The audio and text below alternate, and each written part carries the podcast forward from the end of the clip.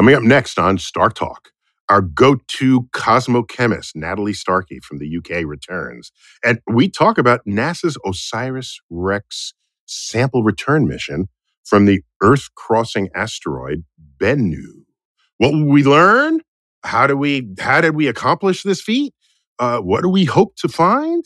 And will asteroid Bennu ultimately hit Earth in the year 2182?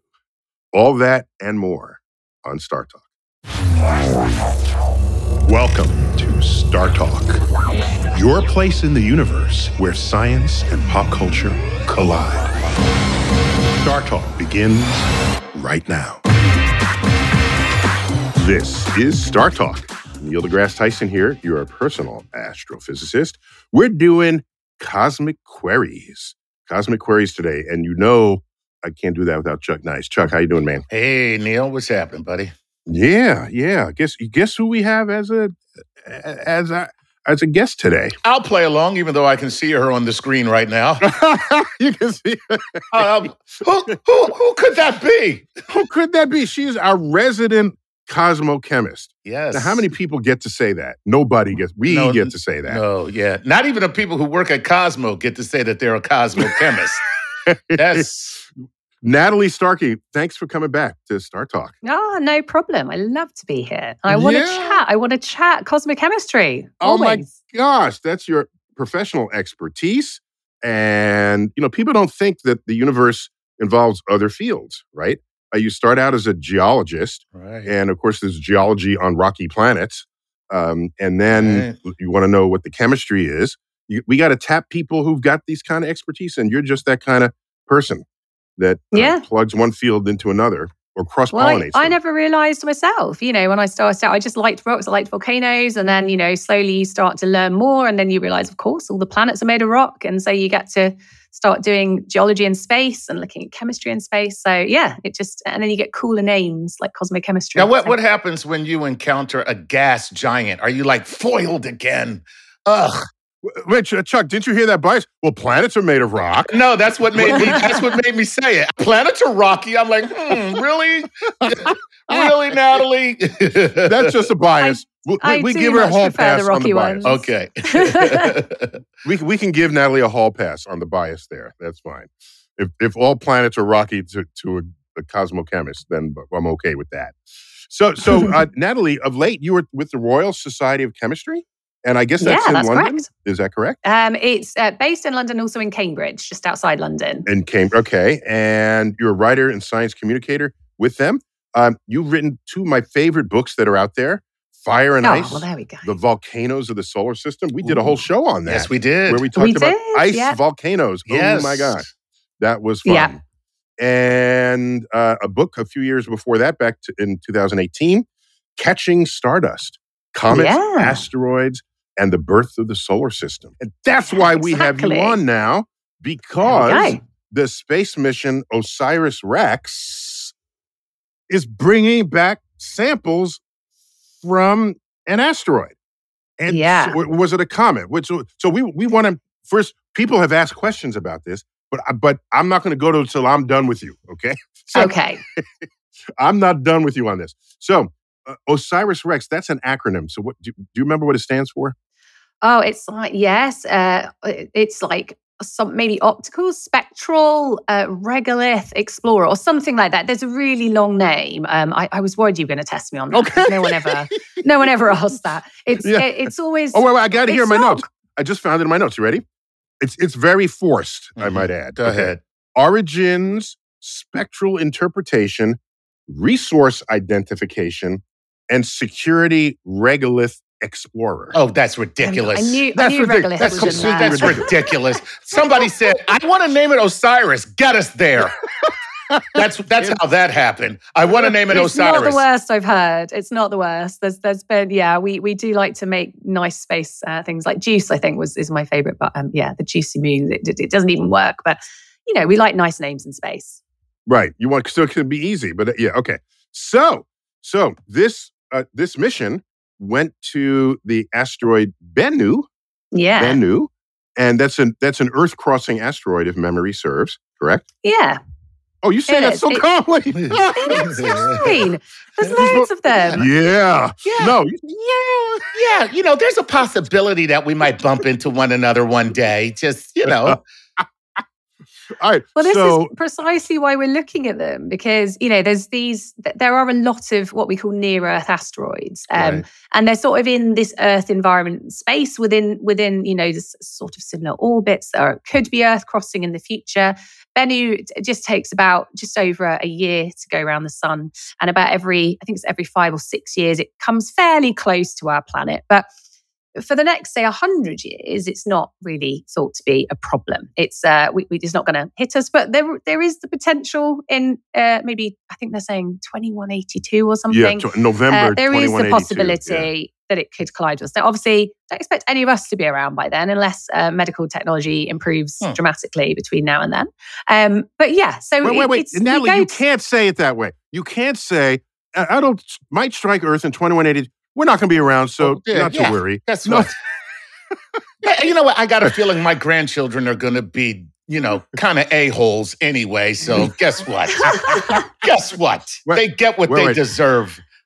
Okay, so so Natalie, just help us out here because the headlines say this same asteroid that we sample collected is may hit Earth in 2182. And then I looked at Yeah. the likelihood of it hitting Earth, and the probability is around one in 3,000.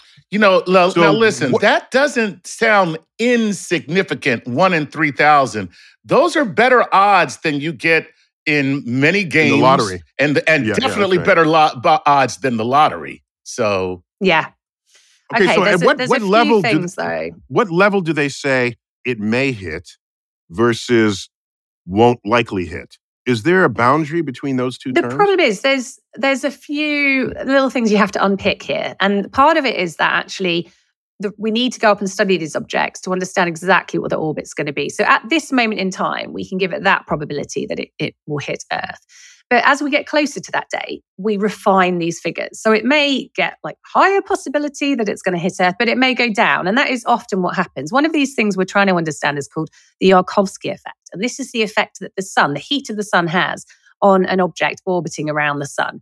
And and it's quite it's not a new phenomenon but it's something new that we're kind of studying in detail understanding how that's going to affect the orbit. So basically it heats up maybe one side of the asteroid more than the other and creates more of a spin and therefore it can very slightly change the orbit of that object over time but that phenomenon is quite hard to predict so we have to study the object more to understand how it's going to change in the so future. what is the So- difference?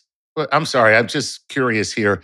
If the heating is the same as when they refer to solar winds, or would that be a different phenomenon? And does that have any effect on it? The radiation of the sun itself, not just the heat.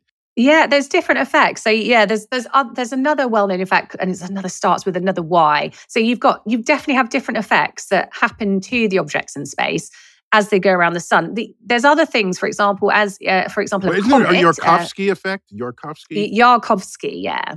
That's Um, is that the one you just talked about, or is that the one you yeah, that, that's that's the one I've just spoken about. But there's other things like if you take a, an object with a lot of water in, so there's a lot of ice and water in comets and, and asteroids sometimes, um, as they go close to the sun and that water evaporates off or sublimates away, that also affects the orbit of that object because obviously it's getting smaller and it, it's it's shedding material all the time. So these are active environments. These rocks are not just sitting in space, just sitting there as a rock they're changing as every time they orbit the sun. And that's something, that's one of the reasons we go to study them in space. Because if we get up close to them, we can see exactly what they're doing. We can see what they're made of, what shape they are, and, and what is sitting on their surface that's going to affect all of these things. And, and then we can kind of refine our thoughts about whether they're going to collide with Yeah, us it's, it's, kind of like predicting a storm uh, uh, uh, in a meteor, like a meteorologist. Like you know, eight or twelve days out, who knows what the path of the storm is? But then, as we get closer, we know. Okay, uh, once again, Florida, you're doomed. So so Yeah. so so what we what we're saying here then is if you didn't have all these extra effects, we would know the orbit precisely, right? Yeah. And then Yeah. we, we, it would either hit us or not hit us. There wouldn't be a Mhm. chance of either. It would just be a binary It would kind hit. of understanding. Yeah, and we'd probably know exactly where it was going to hit. But, you know, this is a 500 meter wide object. So, in terms of things that you can get in Speak space. American, quite Natalie. Speak. Oh, American. don't try me to. Com- I have no Jesus idea what that Christ, is. in- 500 meters. I'm like, okay, how many football fields is that? I don't okay, know. I don't do football fields. I do swimming pools. So let's take an Olympic sized swimming pool. You know, it takes me a while to get down an Olympic sized swimming pool. They're about 50 meters. So it's it's 10 of these end to end. Um, it's it's a really big object, but in terms of space, that's quite small, obviously, compared to a planet. Um, so if this were to collide with our planet and if it were to make it all the way to the surface without breaking up on the way in through you know atmospheric entry if it made it as a block to the surface it would probably create about a six mile wide crater or more um, and so we're talking about kind of localized damage it's not going to be like earth shattering earth changing you know the whole globe is not. Extinction level. Um, right. Right. Yeah, it's level. not one of After it hits, uh, Morgan Freeman won't have to come out and comfort us all, right? yeah he could do though you never know I'd still want him to do that. yeah. But, um, yes, but another issue, of course, if it hits the ocean, then you could have tsunamis that would totally terrify coastlines. Probably doing more damage than if it just hit land, is my guess. Uh, Yeah, would yeah. you I mean, yeah, I think it, would be really hard. I mean, obviously, if it hits somewhere in, you know, somewhere very remote, that's going to have less of effect than if it hits New York City, which is usually what they use in the movies, isn't it? It's always New York for some reason. right, right, right. Okay, so now, now, now, Natalie, before we continue this podcast, I want you to promise me that NASA going to Bennu to bring back samples didn't affect its orbit such that it's now going to hit Earth. wow. you to promise me oh, that. man. Oh, that would be bad. Because how is it They that we go like, to "Oh, we go to an asteroid Wow. and then all of a sudden we have headlines say asteroid might hit Earth. So now you're going to promise Yeah. me NASA had nothing to do with that. You're right. Let's let's not make that link. Let's not let's not expose them. Uh, no, but do you know what? That it's funny to say that because that is actually a way that we could think about redirecting these objects. And there was a mission called DART, which is the Double Asteroid Redirection Test. That that acronym works. I like that yes, one. that totally works. Um, and they they did this just a couple of years ago. They they basically put an impactor, kinetic impactor, into the side of a very small asteroid called Didymos, and they changed its orbit very slightly. So we've proven, or NASA have proven, and, and ESA working on this project, that you can move an asteroid if you want to. If you've got enough time, you can change its orbit. So actually, but just to be just to clarify, we changed its orbit around its its host asteroid. right? Yeah, it was a so it binary was- asteroid. That's yeah, the it double was like asteroid. A, a baby asteroid Right, on a- exactly. next to a big asteroid. It's it's hard because that orbit is very well determined, right? You can time that. It's a, just an orbit around an, ast- an asteroid moonlet orbiting an asteroid.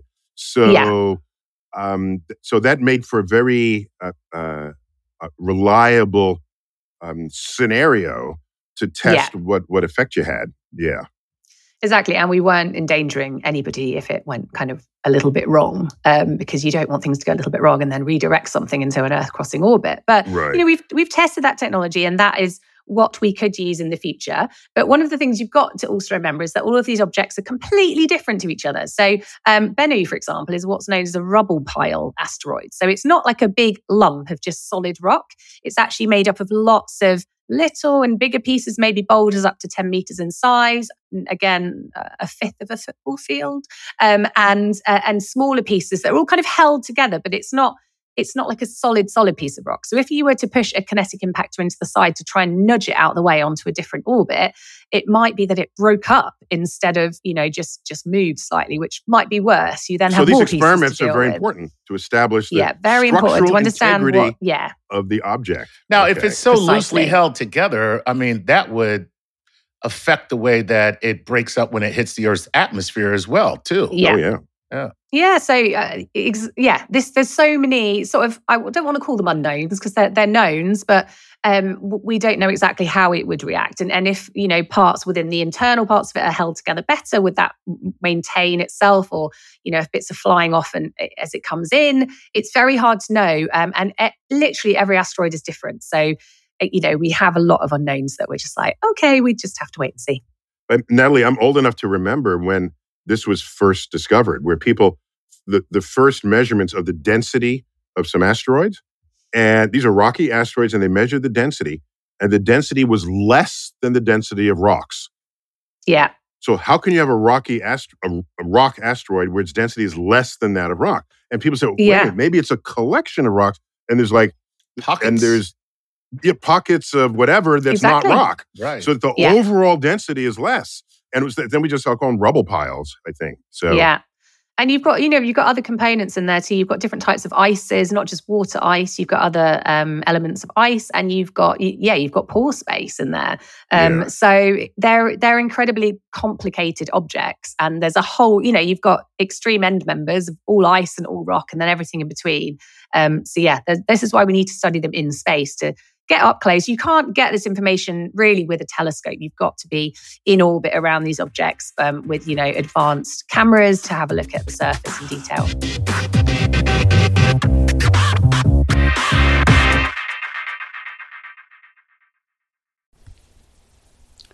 This podcast is supported by FedEx. Dear small and medium businesses, no one wants happy customers more than you do. So you need a business partner just like you, like FedEx, who understands your passion for serving your customers because they have the same commitment towards you. That's why FedEx offers you picture proof of delivery, packageless and paperless returns, as well as weekend home delivery to 98% of the US on Saturday and 50% on Sunday. See the FedEx service guide for delivery information. What's more, FedEx Ground is faster to more locations than UPS Ground. Trust FedEx for timely deliveries. See what FedEx can do for your business. Absolutely, positively FedEx. Whether you're a family vacation traveler, business tripper, or long weekend adventurer, Choice Hotels has a stay for any you. And that's good because there are a lot of me's. Choice Hotels has over 7,400 locations and 22 brands, including Comfort Hotels, Radisson Hotels, and Cambria Hotels. Get the best value for your money when you book with Choice Hotels. Cambria Hotels feature locally inspired hotel bars with specialty cocktails and downtown locations in the center of it all. Hey, that's me. Radisson Hotels have flexible workspaces to get the most of your business travel and on site restaurants. That's me too. And at Comfort Hotels, you'll enjoy free hot breakfast with fresh waffles, great pools for the entire family, and spacious rooms. Hey, that's me too. I guess I'm just going to have to stay at all of them. Choice Hotels has a stay for any you. Book direct at choicehotels.com, where travel comes true. Hi, I'm Chris Cohen from Haworth, New Jersey, and I support Star Talk on Patreon. Please enjoy this episode of Star Talk Radio with your and my favorite personal astrophysicist, Neil deGrasse Tyson.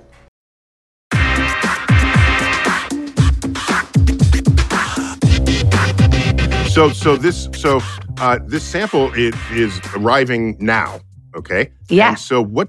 Uh, it'll be a while before we uh, get to analyze it. We those who who of course it's their mission. Uh, what Yeah. do you expect to find? You, you're Yeah, a geo, so- you're a geochemist. So why don't you but just be ordinary geochemical things that you'd expect?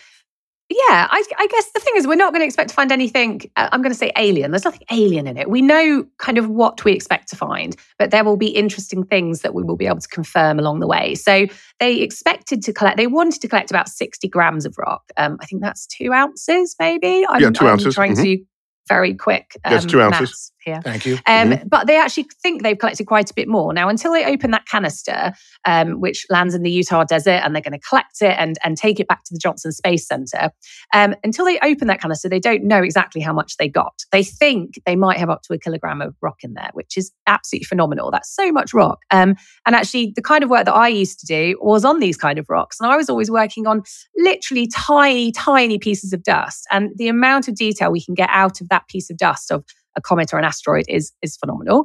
So the fact they've got a kilogram potentially is going to be absolutely amazing for the sample analysis community. Wait, wait, wait. So how is it that they were after two ounces and might have gotten a kilogram? 2.2 How, does- how do you accidentally? How do you accidentally get Set 20 your standards times- low, right? And then you always achieve. You know, it's better to overachieve. I think the problem was um, they didn't know necessarily what the surface was going to look like till they got there. And, and this is always the same with these missions. It was the same with the Rosetta mission that went to Comet Chury- Churyumov-Gerasimenko, that 67p. Um, they didn't know what to expect until they got there. And then they've got to land on this thing. Well, Osiris Rex didn't land exactly. It did what we call a touch and go. So it kind of uh, dropped down to the surface. Um, it, it has this uh, instrument called the TAGSAM, which was collecting the rock and it blew nitrogen to the surface and, and, and that kind of uh, blew up rock into the capsule. And so they just didn't know how much they were going to get because that depended if they were landing on a piece of solid rock or dusty Oh, material got it, or what it, it might it. be. Okay. Obviously, when they they mapped the object first, so they did all this amazing, you know, that the whole object was mapped and the camera's got an image of every single part of it. When they saw a big 10 meter boulder, they were like, well, we're not going to land there because we're not going to be able to pick up a 10 meter boulder. We need to land somewhere where it looks a bit finer grained and we can pick up materials. So that had to be very carefully mapped out before they did that sample analysis. But yeah, hopefully they've got quite a bit in there. So, Natalie, you were previously involved in sample return missions, but just not this one. Which ones were you involved in? Yeah, so I've been really lucky to work on um, initially the Stardust mission, which was the first sample return mission from a comet or asteroid. Um, and it, it went to an asteroid. And, uh, oh, sorry, it went to a comet. What am I talking about? Um, and uh, this wasn't landing on the comet. What they did was flew through the tail of the comet. So this comet was just going around the sun, materials flying off the back the whole time. And they had what they call a tennis racket style collector that kind of popped up off the, off the spacecraft and the particles just flew into that and they collected them at high speed as high speed impacts and they brought that capsule back um, Wait, didn't and that then we use aerogel? it did yeah so Wow. i love that stuff we had a lot of aerogel a in little- the I have a lab little and sample of it here. Right, I got it right here it's amazing stuff it's I really and because aerogel it's, it is so desk. light the amazing. really cool thing about it is that it it decelerates the particles. So they were coming in at the speed of a, a speeding bullet, I think six kilometers per second or something. So you need to be able to decelerate those particles without destroying them, because obviously if you decelerate something very quickly, it's going to heat up, and therefore you've got all this really exciting carbon material in these comet particles, and you know bits and bobs of whatever's in there. You don't want to destroy that by heating it all up and volatilizing everything. So that aerogel was amazing at kind of slowing things down and collecting and, and keeping those particles. It's quite then hard to get the particles out of the aerogel. So that was part of the sample analysis. It took a long time to process um, the collector. But um, yeah, so I got you, to work you could on have those used cotton samples. candy. Just letting you guys know. Yeah, Uh, it might have Yeah, worked. little- you never little know. cotton- Just a bit sticky. and then all you would have had to do was wet it, and you would have had everything. everything would have been Right. right there. And so before we go to questions, I just let me just give a shout out to my people here who will launch a mission from Earth, a moving platform, do a touch and go on an asteroid, itself a moving platform, return to Earth, and have it land in the Utah desert. yeah. Okay. We and know this. And you have people walking among us say, I don't trust science. I don't dip, dip, dip, science. Dip, dip, dip." And excuse me? Do you see what we're accomplishing here? No, I'm and I- it's not finished. That that mission's continuing now. Actually, it's going to go. So it, it- this the it's dropped off the sample capsule, so it comes back to Earth, and now the spacecraft continues on to another asteroid. So it's going to cost a bit more money, Wow. but because it's still working and all the instruments are working, it's going to go to Apophis, I think it's called Apophis. Um, Apophis. yeah, That's another which is Earth another asteroid. Yeah. And yeah, and so we're going to study that and get some more. We're not going to get any samples because that's done now, but we can study it with all the other scientific instrumentation and see what, what it looks like. Mm. Okay. So yeah, that's really exciting. All right. Do you expect to find organics at all? Yeah, definitely. So Bennu is um, it's a, a C type asteroid, which so it's carbonaceous, so it's got lots of carbon in. It's actually a, a, a B type, so within that, it's a, it's got even more carbon within it. So it's thought to be what we call a very primitive asteroid, which means that we think it's um, it's left over from the very birth of the solar system. It's got the, the very first materials that were formed around the sun. And these are the kind of objects where we found amino acids, right? Uh, Precisely. Yeah, Yeah, yeah. yeah. So uh, we fully expect to find amino acids in there. Um, they should be there. They, they've been found in in all the other um, sample return missions we've done from comets and asteroids so the far. building blocks um, of protein and the build. Yeah, and I mean life. the Hayabusa two mission, which um, did a similar thing and came back just a couple of years ago. The analysis have been have been ongoing for that. They've even found one of the nuclear bases of RNA. So we've got so Whoa. much exciting information Whoa. in there. Um, I think it's Whoa. uracil. Is that how it's pronounced? I, I'm not a biologist, Is it is it a battery? I'm sorry. No, just- but it's in there. So you've got, yeah, you've got all the building blocks for life within these objects. Okay, what and we that's really part want- of the reason we want to look at them. we, what we really want is something to crawl out of it when we open it up. Okay. That would be very Yeah, you know, it could. It would be just it's trapped in Or- the or what we should so do- we never know. Okay. And Natalie, I'm older than you. I remember in real time, I read the book. Rare for me to read a book before I see the movie, but I did that for the Andromeda Strain of Michael Crichton before he was famous with Jurassic Park and Oh. and whatever his doctor show was on TV. Uh, the Andromeda Strain was a sample return from space, and it was a bug that got out of the capsule, and and uh, it didn't bode well for the town where the capsule landed. So, Well, watch out for Texas then, because that's where the sample's going. oh, So, Texas, not uh, Utah. We- Uh, It's landing in Utah, and then it's going to go to uh, Johnson Space Center. Yeah. So, oh, gotcha, Yeah, gotcha, yeah, gotcha. yeah, Okay. yeah.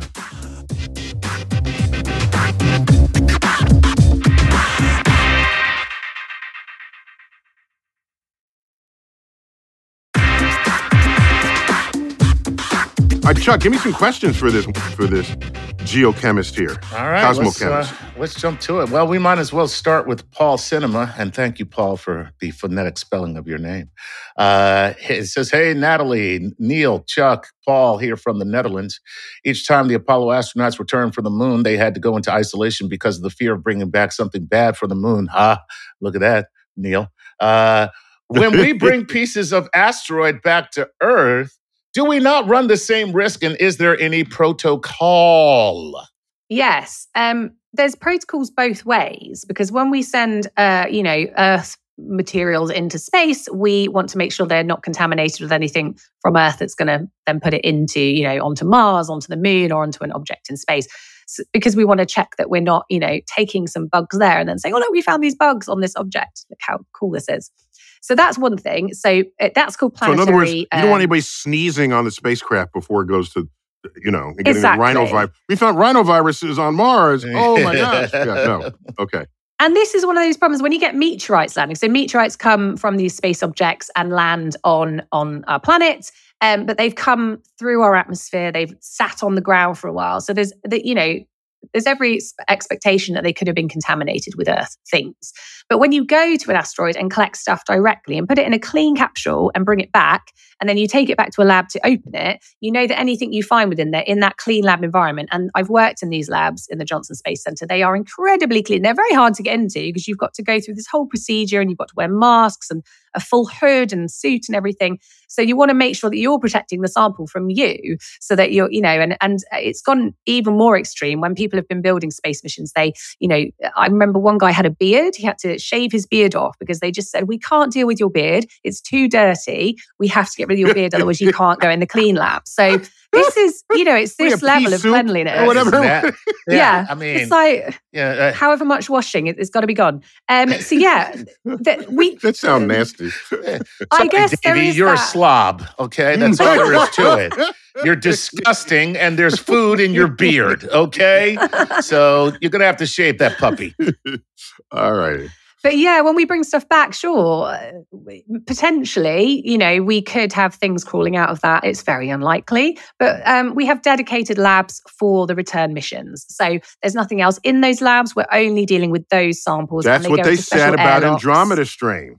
Well, you know, And by the way, you know they what we're doing. each level below ground was a different, a higher level of sterilization for you as you went down, Oh, and you only worked on it at the lowest level there. And they even burned off your outer skin layer, which oh has Oh all my these God. microbes. Oh my! You, you walk through some oh. UV thing, and then just they wipe the skin off. So no, it's a That's fascinating. terrifying. Michael Crichton wrote it. The, the boy has an a, a MD, so Okay. he knew what he was doing. It was it was a fun, terrifying story, the Andromeda strain.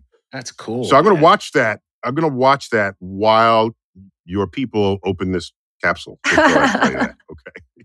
By the way, how does it land? Oh, it, it's got basically is a capsule and it comes down with parachutes. Um, Oh, okay. hopefully. It's like an escape capsule. and then it, it plonks itself into the desert somewhere. Okay. um, hopefully in a d- predictable location. But yeah, I mean, there are issues sometimes. that, You know, the parachutes don't open. That has happened before with a um, a capsule that came back from collecting samples of the sun, believe it or not, um, and it actually crashed, and the capsule got a bit broken. But they did manage to sort of actually collect samples still. That Yeah. that wasn't pieces of rock that were. By the way, Chuck, that, I remember the pictures of it. That that was not so much a capsule. It, it looked like a flying saucer. It was like Mhm. saucer shaped. Uh-huh. And like uh, was an angle into the ground. It Ah, looked just like a crash flying like a like a like an alien ship. Hmm. right, Yeah. exactly. I, I So got to tell you, maybe- whoever was in charge of parachutes had to get fired. Okay, I I mean, serious. It's like billion dollars we spent, and we skipped, we skimped on the parachutes. Seriously?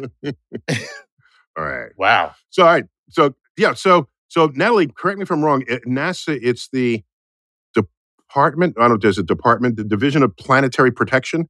That's what it's called, right? yes, Uh, Right, So yeah. it protects both ways: forward Yeah. contamination and back contamination. Okay, exactly. Yeah. Yeah. you got it. Okay. Okay. All right, Chuck. What more you got? Hey, this is Andy C. from Vancouver, British Columbia. He says, What are some of the unique challenges of working on asteroids due to their minimal or negligible gravity? I assume it's pretty close to just working in microgravity of space for most of them, or, Yeah. or am, I, am I wrong? Yeah. No, completely right. I mean, uh, Bennu is the smallest object or the smallest asteroid to um, have been investigated in detail. Um, and as I said, it's 500 meters, uh, which doesn't sound very small, but it is It really, is really small. So, you How know, much would you weigh on Bennu? See, that's what we, we really Oh. want to know. You wouldn't you wouldn't stick to the surface at all. You'd be flying off. So you know, if if you wanted to land an object on Bennu, you would need to, or if you wanted to stand there, you'd need to be tethered down, um, because you would, if you just jumped, you'd fly away. Um, which was an issue with the Rosetta mission. It, when it it did land on uh, the comet, uh, and it bounced initially because you know it didn't quite go to plan. There were a few things went wrong. There was something broken on the spacecraft, and they knew it was broken. There was nothing they could do at that point. It attempted landing, but they then had these tethers that came out and kind of attached it to the surface, and that was the plan. But um, in terms of OSIRIS-REx, um, when you go into orbit around these objects, we call it orbit, but it's not really because there's not enough gravity be uh, gravity to be pulling that spacecraft towards it. So it's really powered flight around these objects. It's not as easy as going to So Mars and just orbiting It's, around. it's you're orbiting, but it's not an orbit that is caused by the object itself. It's, Right, yeah, right, it's right. it's Mhm. powered flight, and it's a lot more complicated for the mathematicians. They've got to figure out all that um, whilst you know not hitting the surface and not getting too far Well, away. What else are they going to do? Um, give them, give them well, mathematicians exactly, something to do. Look, they're not in They the want to do their lab. They're not it. Just give them a pencil and a pad. Uh, And, give them know. a pencil and a napkin. tell, them, tell them, go work this out. Uh, so, okay, so what you're saying is on Earth, escape velocity is like seven miles per second, uh, 11 meters per second. No, no, Okay. 11 kilometers I'll per second. you. Uh, so you're you're saying that on these smaller asteroids, just your if you just trotted, you would be lifting yourself up with enough speed to possibly escape the asteroid. Yeah, Because that's yeah, how low the escape velocity is. Yeah, yeah. it's a so whole other dynamic like relationship. what is it? Ar- It's Armageddon, isn't it? Where Bruce and Bruce and what's his face go up to the asteroid and start mining it and stuff. Um, is that the movie? Yeah, yeah, well, yeah, And yeah. But, but they don't mine it. He's a miner.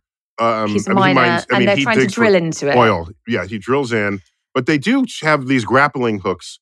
Yeah, they, they so- did give some sensitivity to the lower They, gravity. yeah, they, that Mhm. was where you know there was a, a lot of inaccuracies in that movie, but there we go. You They, they were on the asteroid? within the first maybe two minutes, but anyway. Um, but yeah, so it's something you would have to think about if you wanted to go and mine these objects. You've you've got to tether yourself on there. Um, but with OSIRIS-REx, it, it didn't land. It, it did this touch and go, so it wasn't really a problem. It, and, and by the way, uh, famously noted in Armageddon, that the asteroid that Bruce Willis had to destroy was the size of Texas. So that would certainly have a noticeable gravity. ah, Yeah. okay, yeah, that's quite. That it's a line delivered one, in the yeah. film. I know every line in the film, and that's how that where that happened. Uh, by the way, uh, uh, Armageddon violates more laws of physics per minute than Oh, any other film I had ever seen until I saw Moonfall during Oh my COVID. God. Oh, poor Well. Halle Berry's. You know, Halle Berry, yeah, the moon is like Yeah. turns it is discovered to be hollow, right. and there's like a moon Oh. a moon creature inside made of rock. I have not seen this. Yeah, yeah, yeah. Just just get ready, strap Yeah. yourself in for that one. yeah, Halle Okay. Berry bought Chuck- a uh, bought bought a summer house and was like, "Damn it, I got to do a movie." So, Oh.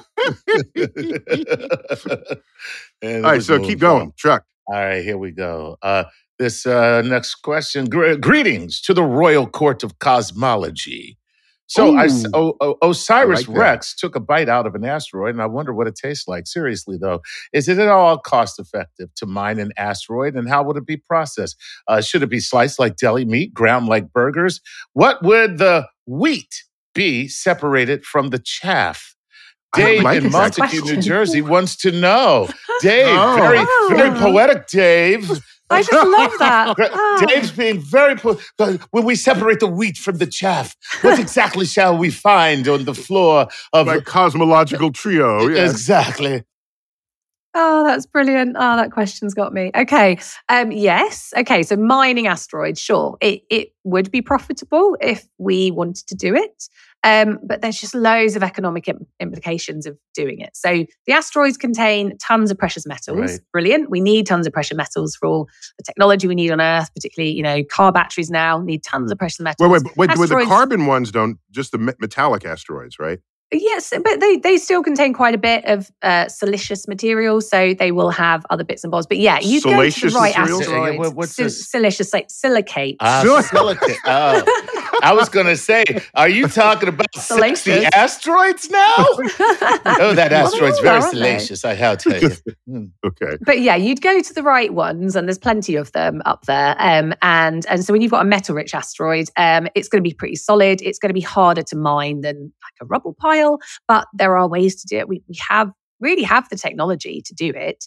Um, the big, the big question is you've invested all that money, you could then potentially bring all of those metals back to Earth and you would literally flood the market. So if you would have a lot of money, but then we would uh, basically wouldn't need any more ever again. no, no, yeah, you, um, you- potentially. However, that's not a, such a bad thing because mining is extremely deleterious to the ecology and to you know Yeah. the the structure uh, of of uh, of of our ecological balances. And so to be able to go someplace and bring it back, Space mining. space Like mining, space I mining. mean, you Yeah. know, you're you're really doing a great deal of good, even though you would have cornered the market and kind of collapsed the that sector of the economy. Other than that, everything's than fine.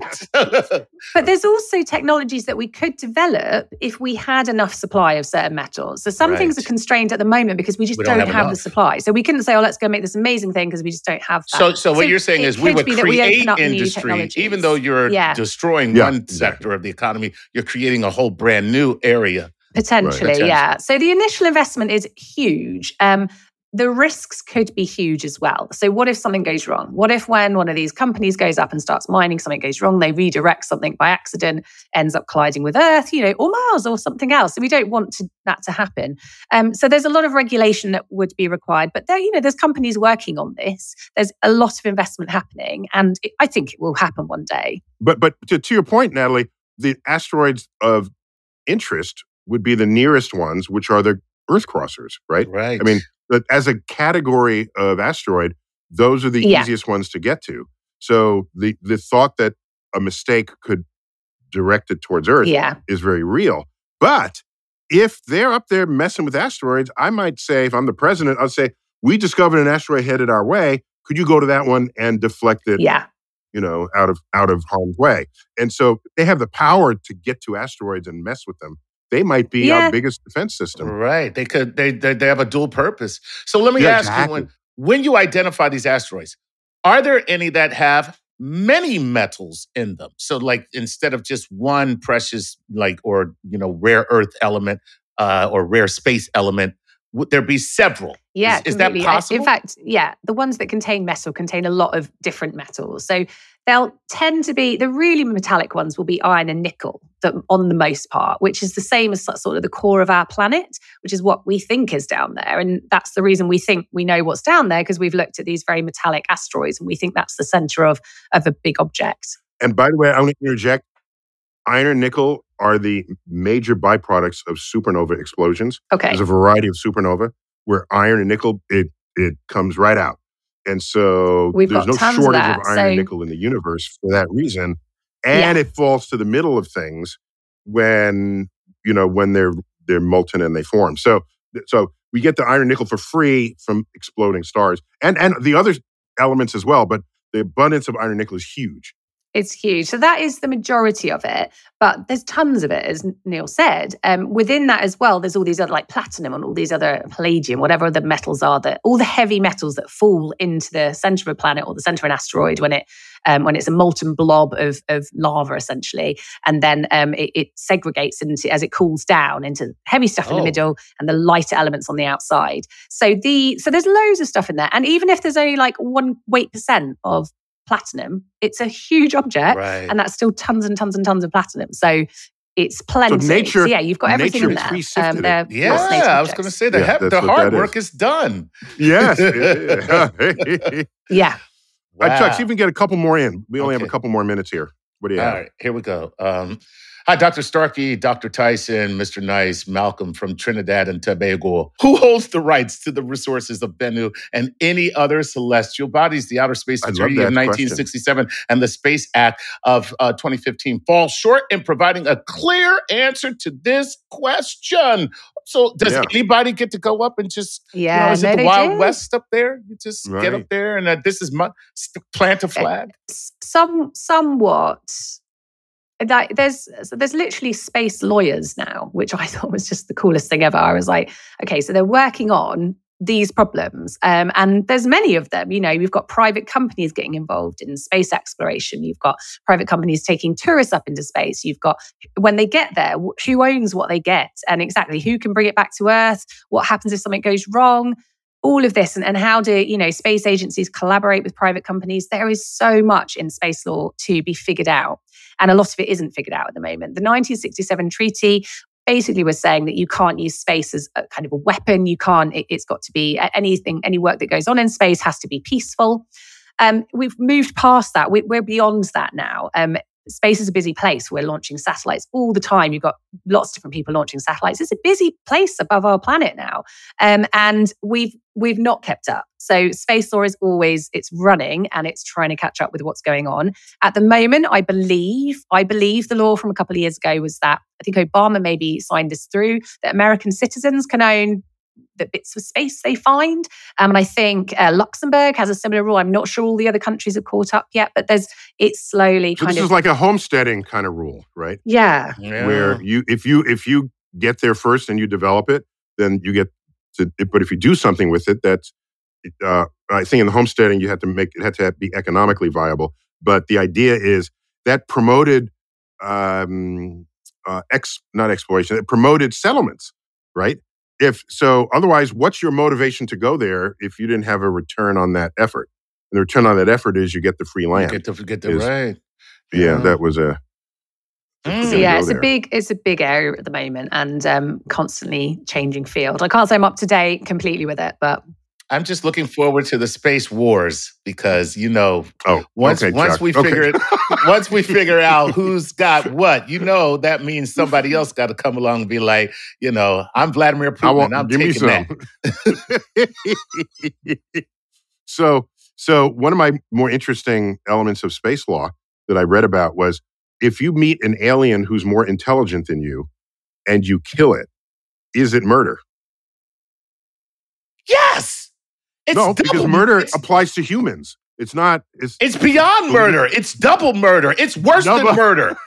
You actually killed something better than you. That's ridiculous. That's like a Okay. fly. That's like a fly pulling out a AK-47 and blowing the, blowing us away. a bunch of flies pull the trigger on a gun. That's ridiculous. That's terrible. okay, Chuck wants to be a lawyer of the future. Okay, Chuck. All right. Keep going. Right. Let's get two more, and we got five minutes left. Two more. All right. all Go. right, Here we go. All right. Let's get uh let's get back to basics on this one. This is Matt from Perth, Australia. Hello, Dr. Tyson, Dr. Starkey, Lord Nice. How do you think asteroids are formed given you need mass to convert gas to solids? Like asteroids, how could they form independently and not part of a planet or a star? Can they do that? And let me mm-hmm. let me add to that by saying, and correct me if I'm wrong here, Natalie. If you add up all the asteroids in the asteroid belt, and if it's like five percent the mass of the moon, yeah, it is. so that It's they don't that, yeah. actually have a planet's mass worth of content. No, so they're what, tiny. what what what the hell happened Whoa, there? whoa, yeah. They're just the kind of the leftover bits from when the solar system formed. Um, so you, you had a star that exploded, and, and and and you've got all this this gas field around it in a cloud, and it condenses down, and then you start to form material around it. Now it's a process that actually we don't really understand in a huge amount of detail because we've never seen it happen. We can now look at other star systems where planets are forming around them, but we're looking at these, you know, light years away, um, and we can so you, just. do you think Jupiter messed with the area so that it couldn't make its own planet? Because it, it's between Mars and Jupiter, and Jupiter's badass. Yeah, there in the it- so system. Jupiter took a lot of the, the mass. It's very large because it's made of mostly gases, so it became very large. And the rocky planets became smaller because they've got all the denser material. But you had all this other material left over, which was the comets and asteroids. They they actually just didn't get incorporated into a planet, but that was quite good. It's useful for us because they're these sort of time capsules of that very early process, those very early times in our solar system, the first few million years, which sounds like a long time, I understand, but we're talking about 4.5 billion years of history. Um, they preserve those materials from that very early stage of star and planet formation. So that's why we want to analyze them partly, because they can tell us a bit about how the planets formed, how life got started, where life came from, and water. So that's part of the reason we want to look at them. Um, but yeah, there's, they've got a lot to tell us about those really early stages. and Mm. and so an- another dimension of this is, of course, you know, when the the KT impact happened 65 million years ago, we think of that as an impact. But Natalie, do you think of that as just, oh, Earth is just gathering more mass from the bits and pieces? I mean, I also see it as like that. That's something that completely changed the direction of life on Earth. You know, we probably wouldn't be Yeah. here had that not happened. right, right. Life in as we know it today might not have ever developed. It, it wiped out a lot of stuff, but some stuff survived, and it creates a new, you know, route for life to evolve. So um, it is just part of the process. It's part of the process of being a planet in space. Um, for sure, we're going to be hit by an asteroid in the future. Hopefully, we're going to know it's going to happen and we can do something about it. But chances are we're going to miss one. Um, they're they're arriving all the time as meteorites, but small pieces Oh, of well, rock. and, and that's know. our show, people. Thank you. And Chances are we're sleep, going to miss sleep one. well. Go ahead, sleep, sleep come on well. I'm sorry. And Those you know what? chances what- are we're what's- gonna miss what's, one. What's killing me is that we're hearing this from an expert. I Like you know what I I, know. mean? It's you know. Let me just tell you something. I'm glad you're Dr. Natalie Starkey, cosmochemist, instead of Dr. Natalie Starkey, heart surgeon. Listen, your heart is crap. You're going to die. Okay, that's That's it. That's it. It's all over. No, it's not that you said it. Just you said it so casually. it's so Yeah. casually. It's a- I, Yeah, I kind of just see Earth as like we're we're on this planet for maybe hundred years at best, and you know it's been here so long, and all these things have happened to this planet, and we're just this planet in space. And there's all these other planets, and you know I do get a bit of an existential crisis because I'm like we're really not that important here. You know we think we are, but actually we're not really, are we? It's it's been here for ages. I I don't I don't think that means we shouldn't protect our planet and we shouldn't do things about climate change because there's still generations to come but we are going to have to deal with these things in the future um, and hopefully I'm not ending on that note. okay Chuck, give me another question. where we more positive happy. note Chuck, well, give me last question. Last question. And, okay. and Natalie, you're going to answer this in a positive got it. Okay, go, Chuck. Okay, here we go. Here we go. Um, uh, uh, hello, Dr. Starkey. Can you please tell me, are we all going to die? Seriously? Is that the truth? no, I'm joking. We're all gonna die. okay. okay. Uh, this is uh, Kevin. He says, Hello, Dr. Tyson, Lord Nice, Dr. Starkey. Kevin from Browning, uh, White Deer, Texas, here. Uh, what can the sample from an asteroid reveal to us? About the information of the solar system itself. Can it tell us anything about the origins of our life here on Earth? yeah so that's one of the major things Yeah, Natalie, just because it has amino acids, why would that have to mean if that can make amino acids, then so could Earth, right? So, so t- they say Wow. life might have come from asteroids, but maybe life could just happen anywhere, and it's just a cu- it's a curiosity, but it's not the it's not the stork that brought the the molecules. Yeah, so it's it's we think uh, and we know that asteroids have the building blocks for life, or many of them. Um, but it's about then having the environment for life to form. So it's not just about having those building blocks. Life is pretty unlikely to form on an asteroid itself because we probably need water. We need some kind of liquid solvent that um, all these um, chemicals to move around in and and form life. That's what we think is probably quite important. So the the combination of But just water, to be clear, what you what you're implying there, and I just want to make it more graphic, is an atom or a molecule can't just get up and walk and find another molecule to bind Yeah. with. Okay, yeah, it, needs got to some medium. something. It needs a medium that can carry it, so that it has these encounters and possibly explore the chemistry that could result from it. Is that a fair characterization? Yeah, exactly. Um, so yeah. early Earth was very inhospitable to life. It was very hot, it was molten. As it cooled down, it then condensed water on its surface, and we still were being impacted by asteroids from space. Now, these asteroids were containing these amino acids, these nucleobases that we see, and all this carbon rich material. So it might be that that is how life got to Earth, and, and then, you know, the building blocks for life. And then they had this lovely watery rich environment where stuff could start forming. We got Oh, these very so- basic life forms. So that's one Earth potential that it did come. Yeah, we, we probably need water. And that's why when you look around the solar system, there isn't a huge amount of liquid water sitting around. And we don't, we haven't yet found life anywhere else. So that's why we sort of make that inference that we need, we need Mm. water, we There think, we go. for making All life. right, Okay. there you go. All right. Yeah. Well, that's a good note to end on. I, I, I, like Chuck. that. I, You get your I feel approval, Chuck, encouraged somehow. Yeah. no, no, it's an important thing because I, I, I love that that you- can bring ingredients, but now you need yeah, exactly. you need the right environment, and Earth might have been just that. I love that. Well, Yeah. Natalie, it's been delight. Uh, we don't we don't, we need to call you more often than we do, Oh, thank Uh, you. uh, and you have uh, you have a unique sort of parameters of expertise that feed our mission here, and so thank you. And let me remind people that Natalie was uh, the author of one of our space shows here in New York at the Hayden Planetarium. So uh, we have a long relationship um, with this brilliant cosmochemist over Oh, there in the UK. you. I'll all come right. back anytime. Well, there it is, Natalie. We love you from over here across the pond. Thanks for helping us out uh, to understand this me. mission. Yeah. Uh, Chuck, good to have you, man. Always. Always a pleasure. All right. Neil deGrasse Tyson here, signing off for StarTalk Cosmic Queries. As always, keep looking up.